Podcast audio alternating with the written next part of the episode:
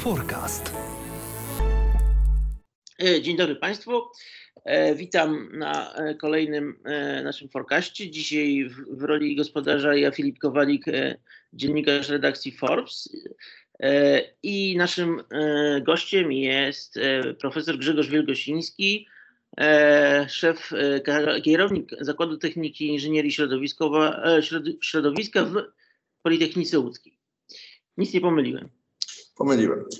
E, zakład już nie istnieje. Dziekan Wydziału Inżynierii Procesowej i Ochrony Środowiska. Okej, okay. widzi pan. No, to dobrze, to wszystko żeśmy sprostowali. E, chcieliśmy dzisiaj porozmawiać o takim temacie, który się jest e, e, coraz bardziej e, narasta i w kolejnych miastach pojawiają się e, projekty związane z instalacją do utylizacji odpadów, które popularnie z, z, zwie się spalarniami. Mm, to zaczęło się parę lat temu, a dzisiaj mamy taką falę rzeczywiście w wielu dużych miastach się e, tego typu instalacje e, buduje, uruchamia. I, I, takie pytanie mam. Mm, czy pan jako, bo pan jest ekspert od, e, od, od wszystkiego, co związane właśnie z takimi z, z emisyjnością tak, różnych instalacji do spalania.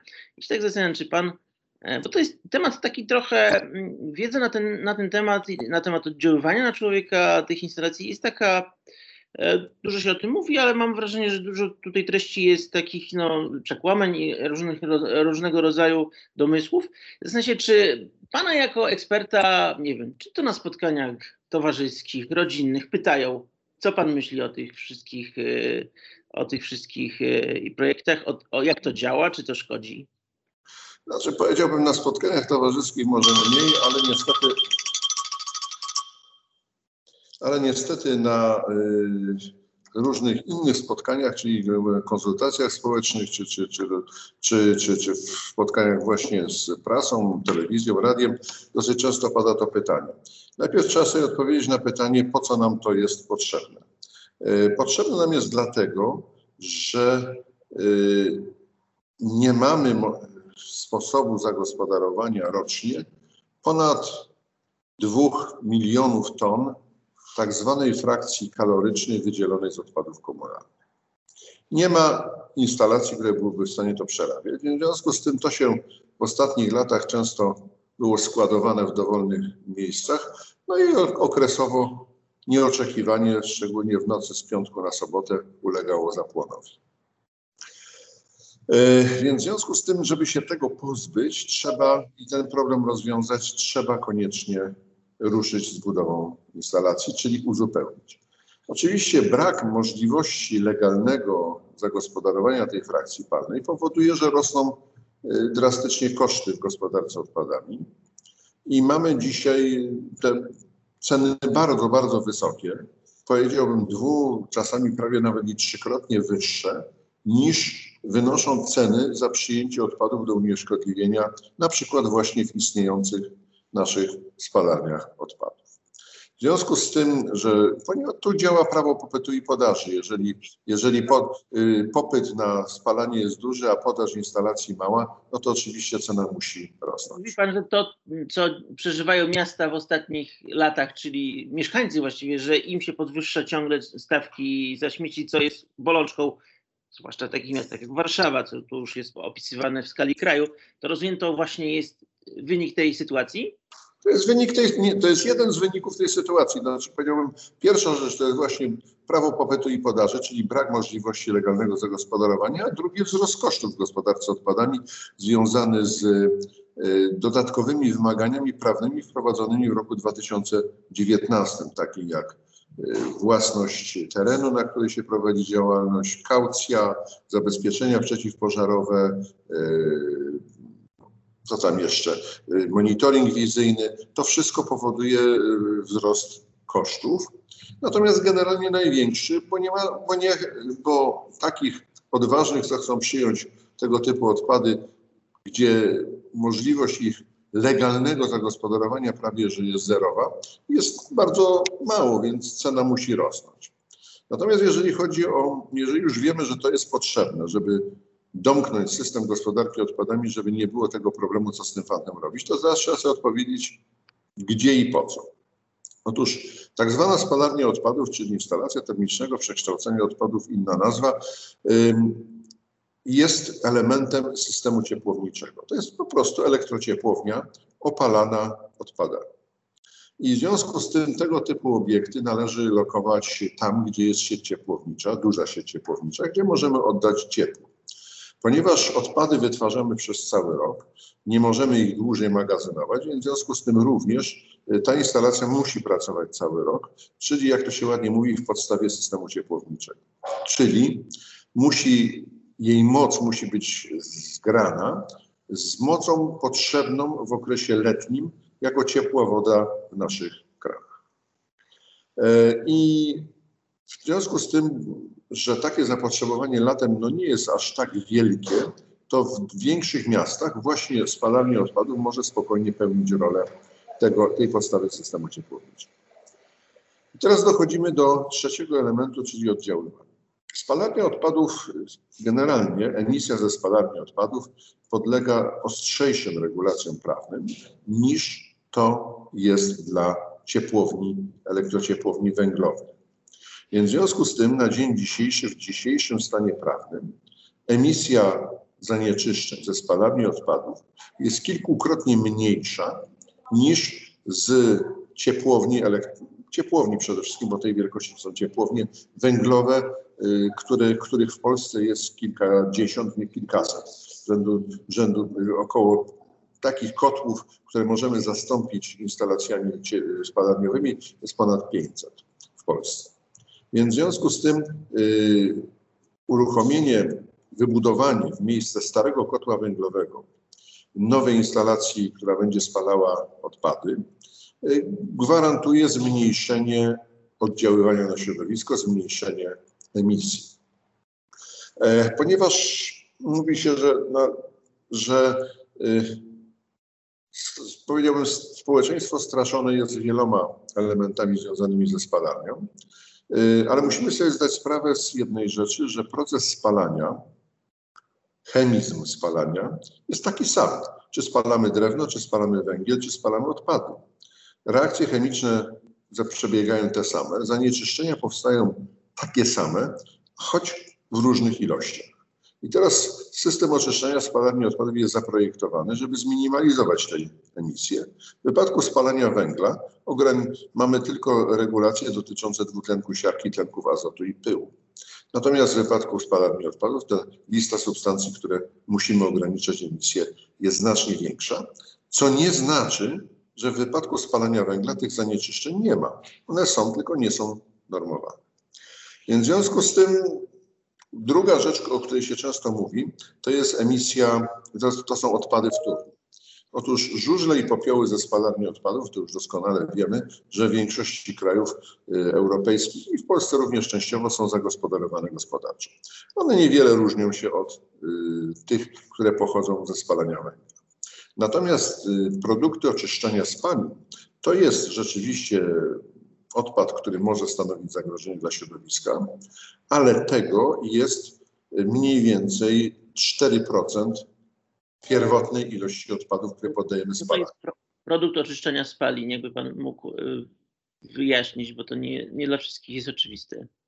To jest, to jest pył, który jest emitowany z procesu spalania oraz y, generalnie większość instalacji posiada system oczyszczenia spalin z wykorzystaniem reagentów wapniowych. Są to związki wapnia, które związały gazy kwaśne takie jak dwutlenek siarki, chlorowodór, y, fluorowodór i inne zanieczyszczenia. I tak jak powiedziałem, y, to jest bardzo dobry przykład. Jeżeli weźmiemy pojemnik odpadów, 1100 litrów, taki typowy kontener odpad, na odpady, to tam mamy no, metr sześcienny odpadów waży około 250 kg, czyli mamy 250 kg odpadów. Jeżeli to spalimy, to mamy 10 kg y, odpadów z oczyszczania spalin zanieczyszczających. Biorąc pod uwagę no, ich gęstość, czyli większy ciężar, właściwie no to w tym momencie wychodzimy na około 6 litrów z tysiąca na 6 litrów odpadów, który musi być składowany. I to jest zysk kolejny ze spalania odpadów. Okej, okay, ale rozumiem, że dla mieszkańców najbardziej, naj, najbardziej niepokojący zawsze najbardziej martwią się o te tak zwane substancje lotne, tak? I, tak.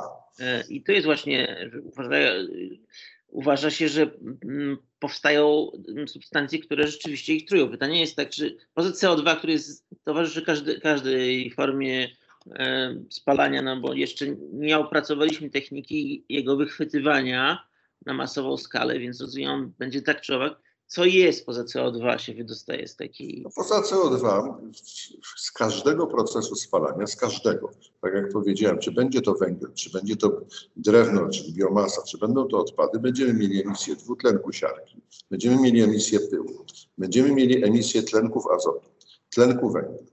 Yy, dalej, ponieważ węgiel, a również i drewno zawiera pewne ilości chloru, więc w związku z tym z wszystkich trzech tych rodzajów paliw będziemy mieli również emisję chlorowodoru, będziemy mieli emisję metali ciężkich, ponieważ również występują metale w tej części popiołowej yy, yy, węgla na przykład, czy, czy, czy, czy, częściowo również są w drewnie.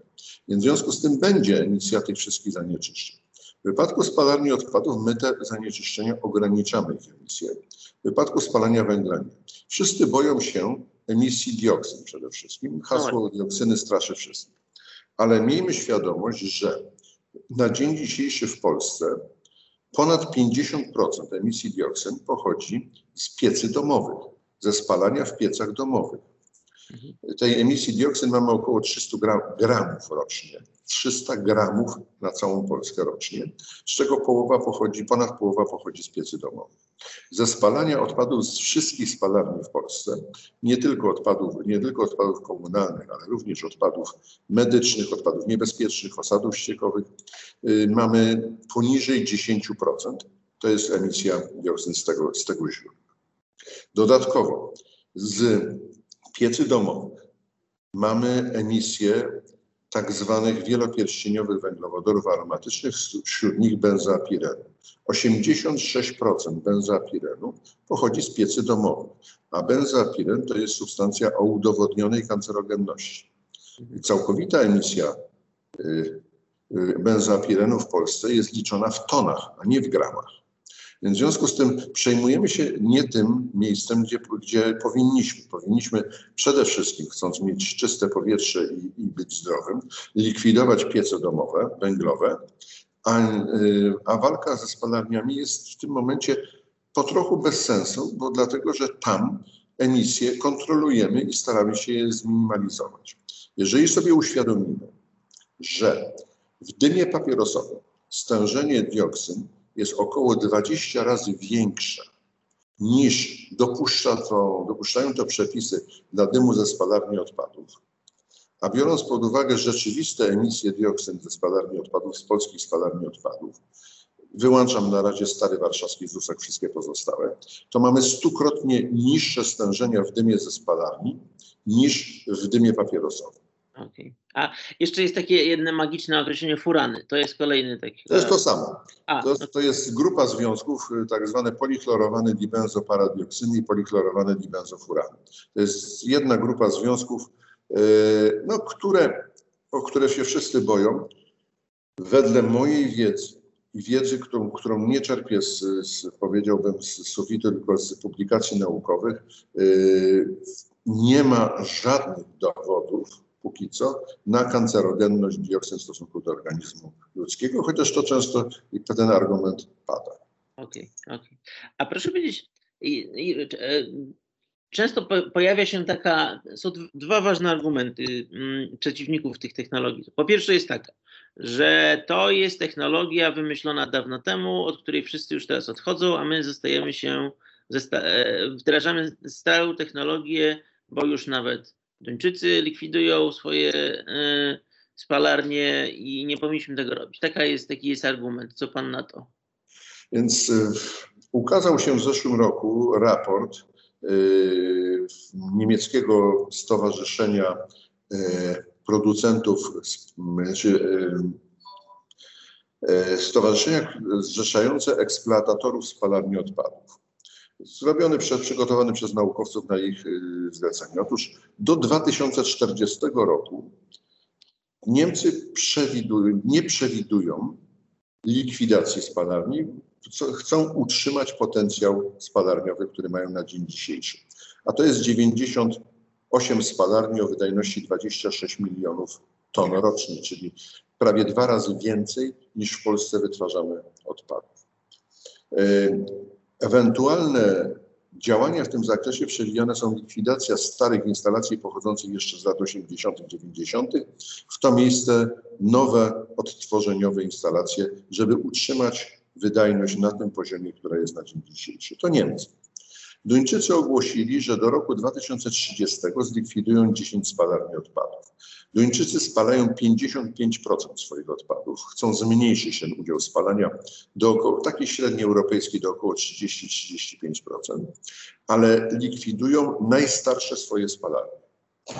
Najmniejsze i najstarsze swoje spalarnie, pochodzące jeszcze właśnie z lat 80., 90. W roku 2030 te z lat 90. będą już miały ponad 35 lat pracy, a więc w związku z powyższym będą się nadawały do likwidacji autentycznie ze względów technicznych.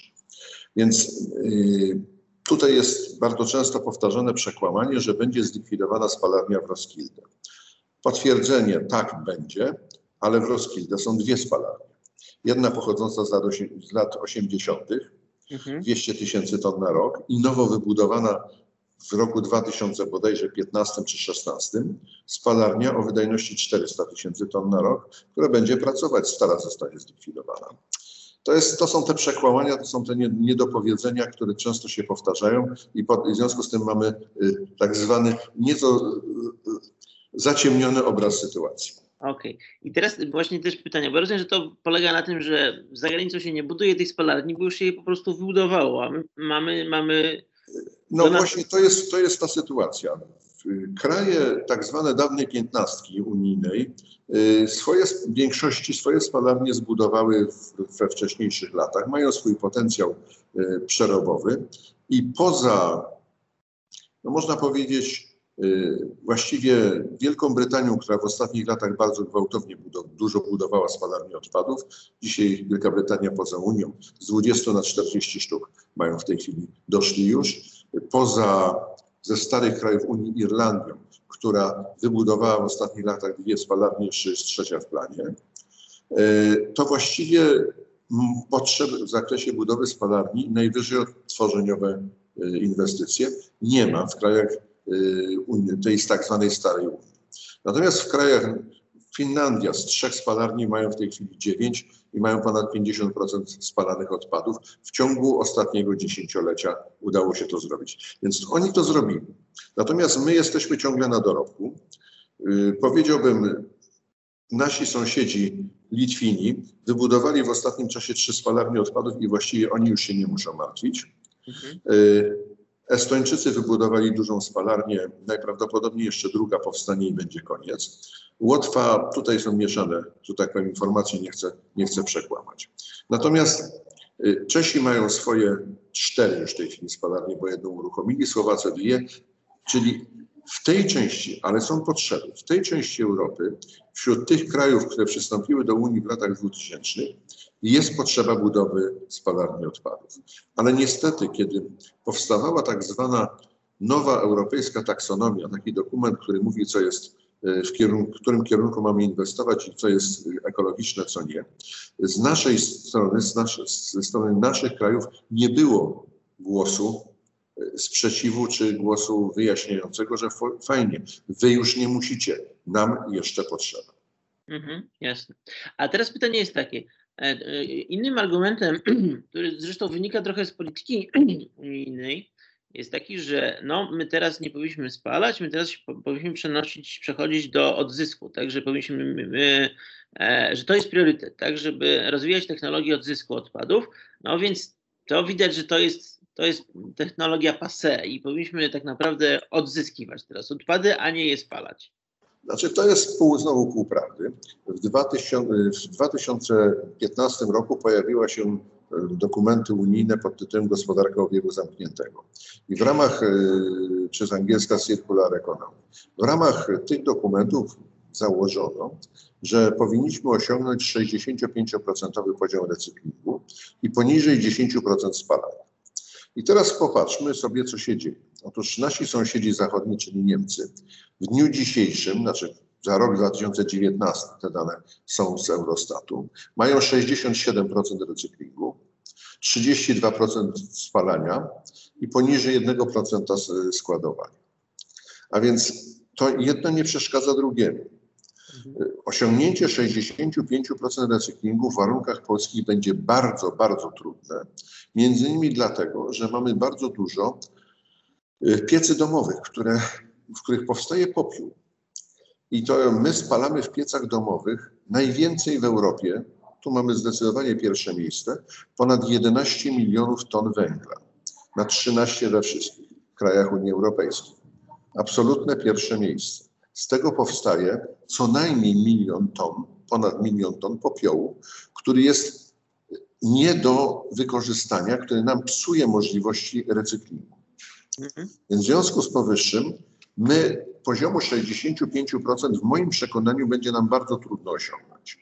55 jest dla mnie realne, 65 bardzo mało prawdopodobne, ale jeżeli nawet osiągniemy 65%, i 10% będziemy składować zgodnie z wytycznymi unijnymi, to zostaje jeszcze 25. Mhm. I co zrobić z tymi 25%? No, na Księżyc się wysłać nie da, kosmici nie zabiorą, nie zniknie. Musimy to coś z tym zrobić. A to ma w dalszym ciągu właściwości palne, wartość opałową, którą możemy wykorzystać jako energię. I taki jest kierunek w całej Unii Europejskiej.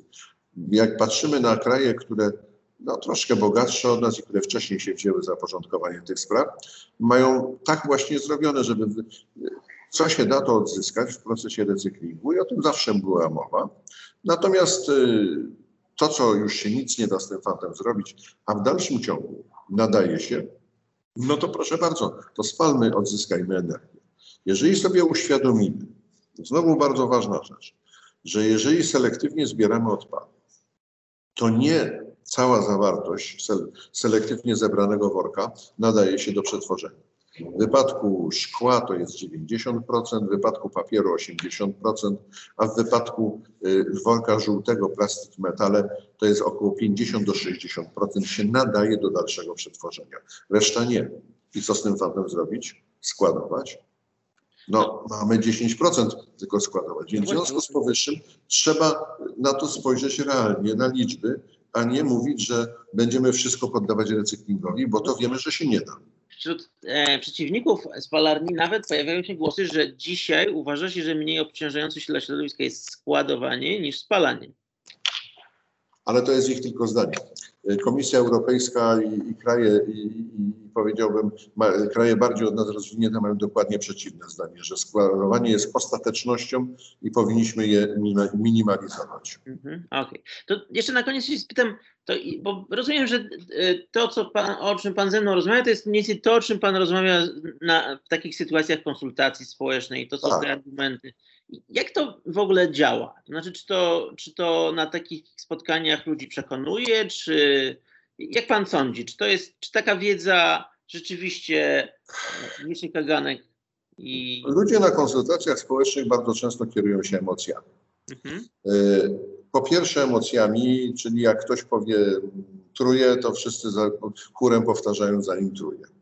E, po drugie, niestety Spora część nie słucha, bo przychodzi na konsultację wykrzyczeć swoje pretensje i swoje, i że nie chce. Ale nie słucha tego, co się mówi. Oni wiedzą z założenia już lepiej. I to jest kolejny problem. Mhm. E, I trzecia rzecz to oczywiście pojawiają się ludzie, którzy no, opowiadają właśnie no ja mówię, z mojego punktu widzenia niestworzone historie, że prawda, wszystko poddamy recyklingowi, nic nie będzie do spalania, nic nie będzie do składowania, wszystko będzie wspaniale. Taki model gospodarki odpadami, że nie ma, że nie potrzeba spalarni odpadów, jest, gdzie prawie, że nie wytwarza się odpadów, jest możliwy, ale tylko w małych społecznościach, to znaczy w, pojedynczym gospodarstwie na terenach wiejskich albo na terenie małej wsi, gdzie i żywność, i wiele rzeczy wytwarza się na swoje własne potrzeby. A więc w związku z tym nie kupuje się, bo w coś trzeba to zapakować. Mhm. W związku z tym ta ilość odpadów jest wtedy minimalizowana prawie że do zera. Mhm. Ale jeżeli patrzymy na, na wielkie miasta, to ten model jest nie do przeprowadzenia. Mhm. Bo ludzie pracując muszą zrobić zakupy.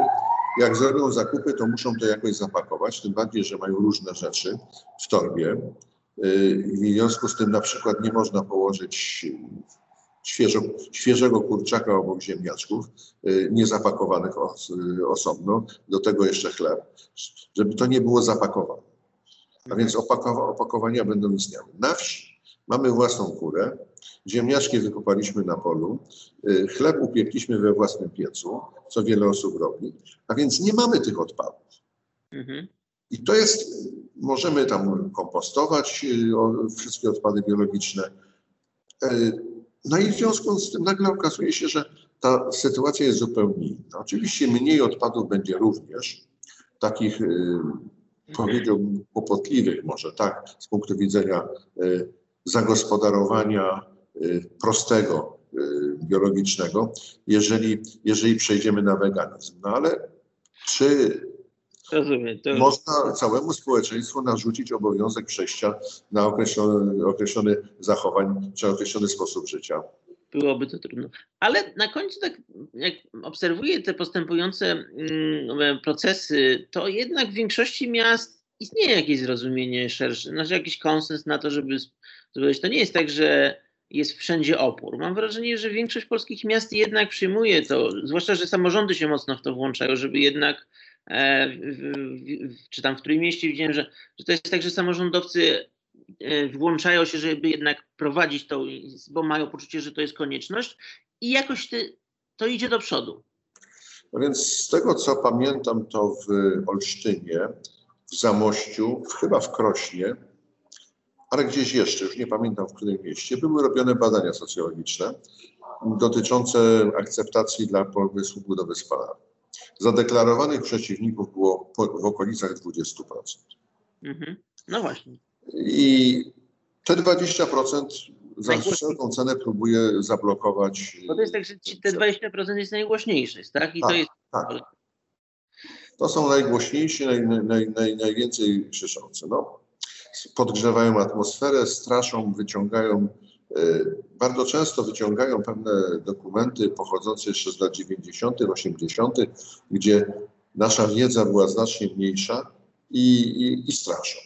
Potem nagle okazuje się, że stojąc przed tymi ludźmi na, na spotkaniu konsultacyjnym, tłumaczę, wyjaśniam, że owszem, do 2003 roku wierzono, że dioksyny są kancerogenne. Od 2003 roku są publikacje, które wyraźnie temu zaprzeczają, stwierdzają bardzo kategorycznie, że nie ma żadnych dowodów na to. Ale słyszę z sali, pan kłamie, my wiemy lepiej. Okay. Dobrze. A tak czy owak, e, wydaje mi się, że za parę lat będzie, może tej dyskusji już nie będziemy musieli prowadzić. Rzeczywiście te inwestycje zostaną przeprowadzone i i wtedy pewnie będziemy dyskutować o czymś e, innym, ale to zobaczymy za te parę lat. Tak, dokładnie. No, oczekuję, że powiedzmy w przeciągu najbliższego dziesięciolecia powinniśmy wybudować około kilkunastu spalarni jeszcze, żeby uzyskać moc przerobową no, sumaryczną około 3 milionów ton, bo tyle nam potrzeba.